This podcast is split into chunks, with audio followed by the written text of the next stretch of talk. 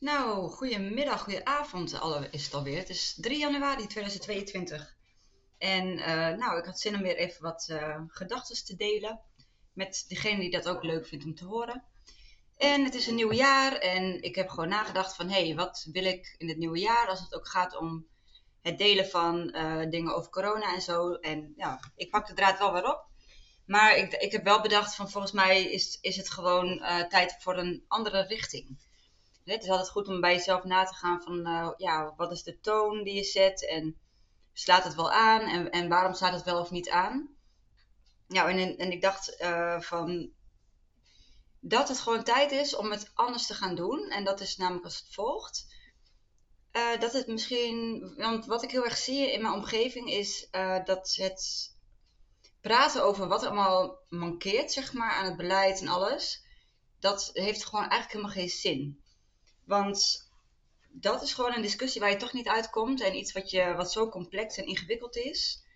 Waardoor je eigenlijk, ja, je komt er gewoon niet verder mee, laat ik het zo simpel zeggen. En toen dacht ik van, maar wat is dan wel een idee? En toen dacht ik van, volgens mij is het nu heel belangrijk om niet meer te praten over of je het wel of niet eens bent met het beleid, maar om juist te gaan kijken van, maar wat is nou eigenlijk de schade door het beleid? Dus dat je gewoon uh, de oogkleppen gaat afzetten en onder de ogen gaat zien van wat er aan de hand is en wat er eigenlijk nu aan schade al uh, ontstaan is.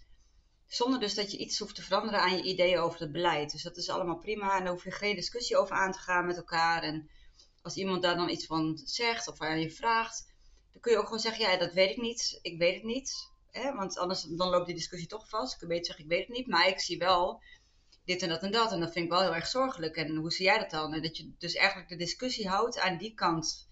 Dus aan de kant van um, de ingewikkeldheid, uh, maar ook gewoon de schade. Um, dus dat je een keer ochtends door de winkelstraten gaat lopen nu. En dat je dan geconfronteerd uh, wordt met de pannen die allemaal uh, nou ja, hè, dicht zitten. Um, pannen die failliet gaan, winkel, winkels die failliet gaan dat je met mensen in je eigen buurt gewoon eens in gesprek gaat. Zodat je gewoon eens denkt, hé, hey, maar laat ik eens een keer een, oude persoon opzoeken en daar eens uh, het gesprek mee aangaan.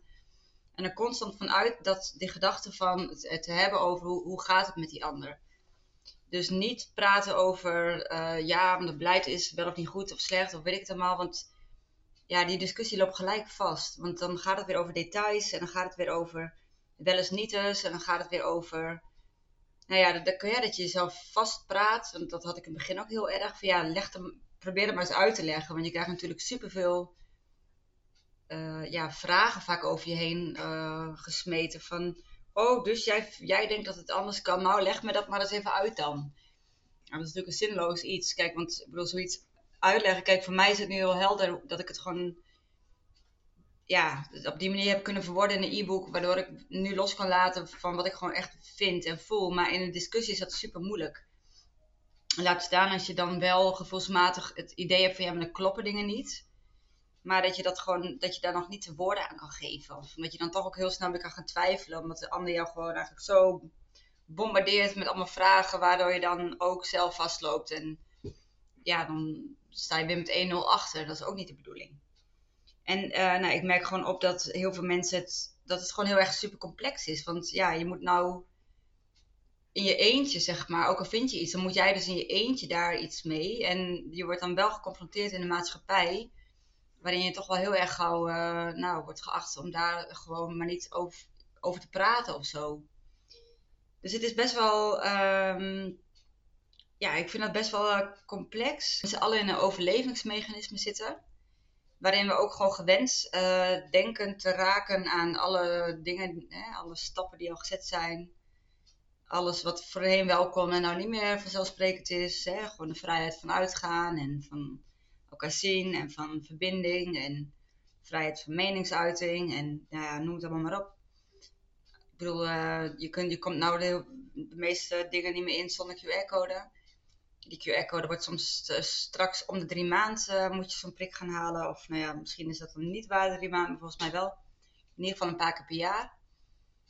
En daar lijken we dan gewoon zo aan gewend te raken. En ik herken het gewoon heel erg vanuit manipulatieperiodes die ik heb uh, gehad in mijn leven. Waarin je ook steeds meer wendt, zeg maar, aan dingen die eigenlijk helemaal niet goed voor je zijn. Dus je gaat steeds meer vergoeilijken of je gaat steeds, word je blijer met iets wat je dan weer wel mag, terwijl je er ja, veel minder mocht als voorheen. Dus je gaat steeds met minder genoegen nemen. En dan ga je dat, dat zien als winst, zeg maar, of als vrijheid of als iets positiefs.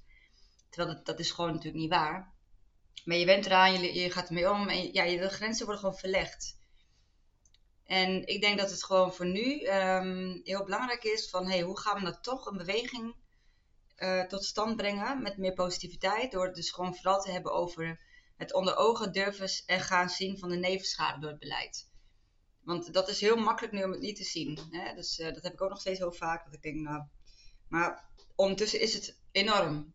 Maar doordat we niet met elkaar daarover in gesprek gaan, of gewoon nog veel te weinig met elkaar erover in gesprek gaan, omdat die veiligheid er nog niet echt is, denk ik dat dat gewoon wel een hele mooie manier is. Want wie kan jou aanvallen op het feit dat jij je zorgen maakt om de toekomst?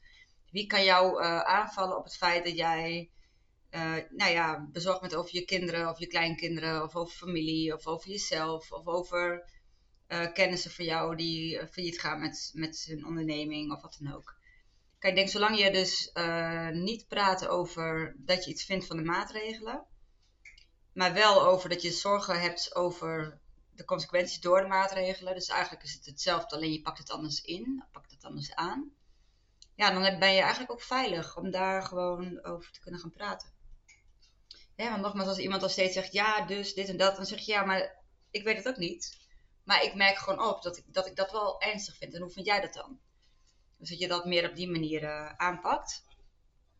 Dat vond ik eigenlijk wel uh, voor mezelf. Dat ik denk, ja, volgens mij is dat veel belangrijker nu. En ook dat we inderdaad echt gewoon met mensen in gesprek gaan. En ook gewoon bij jou in de buurt. Het kan je buurman zijn. Het kan een klein winkeltje zijn bij jou om de hoek. Maar dat we toch veel meer in onze eigen omgeving uh, het contact aangaan. En daar gewoon eens voor nou, klaar gaan staan, zeg maar. En echt eens gaan luisteren zonder oordelen. En dus alleen maar vanuit ja, interesse en uh, oprechtheid, zeg maar. En dan dus ook echt de langere termijn. Hè? Dus steeds proberen, want we, we zitten nu bijna twee jaar in deze situatie. Twee jaar lang. En die impact van die twee jaar die is voor heel veel mensen misschien nog niet echt voelbaar. Of die zijn eraan gaan wennen, wat ik zo net, zo net ook zei. Maar voor heel veel mensen is die, uh, is die alles bepalend op dit moment. Hè? Dus als je een kapsalon hebt of een horeca of uh, een winkel die weer dicht is, moet die niet, niet essentieel zo zijn. Of omdat je thuis zit met je kinderen en het loopt helemaal uit de hand. Omdat, het gewoon, met je elkaar gewoon te veel op de lip zit. Of omdat je te eenzaam wordt. Of omdat je denkt, ja, wat voor toekomst heb ik nog?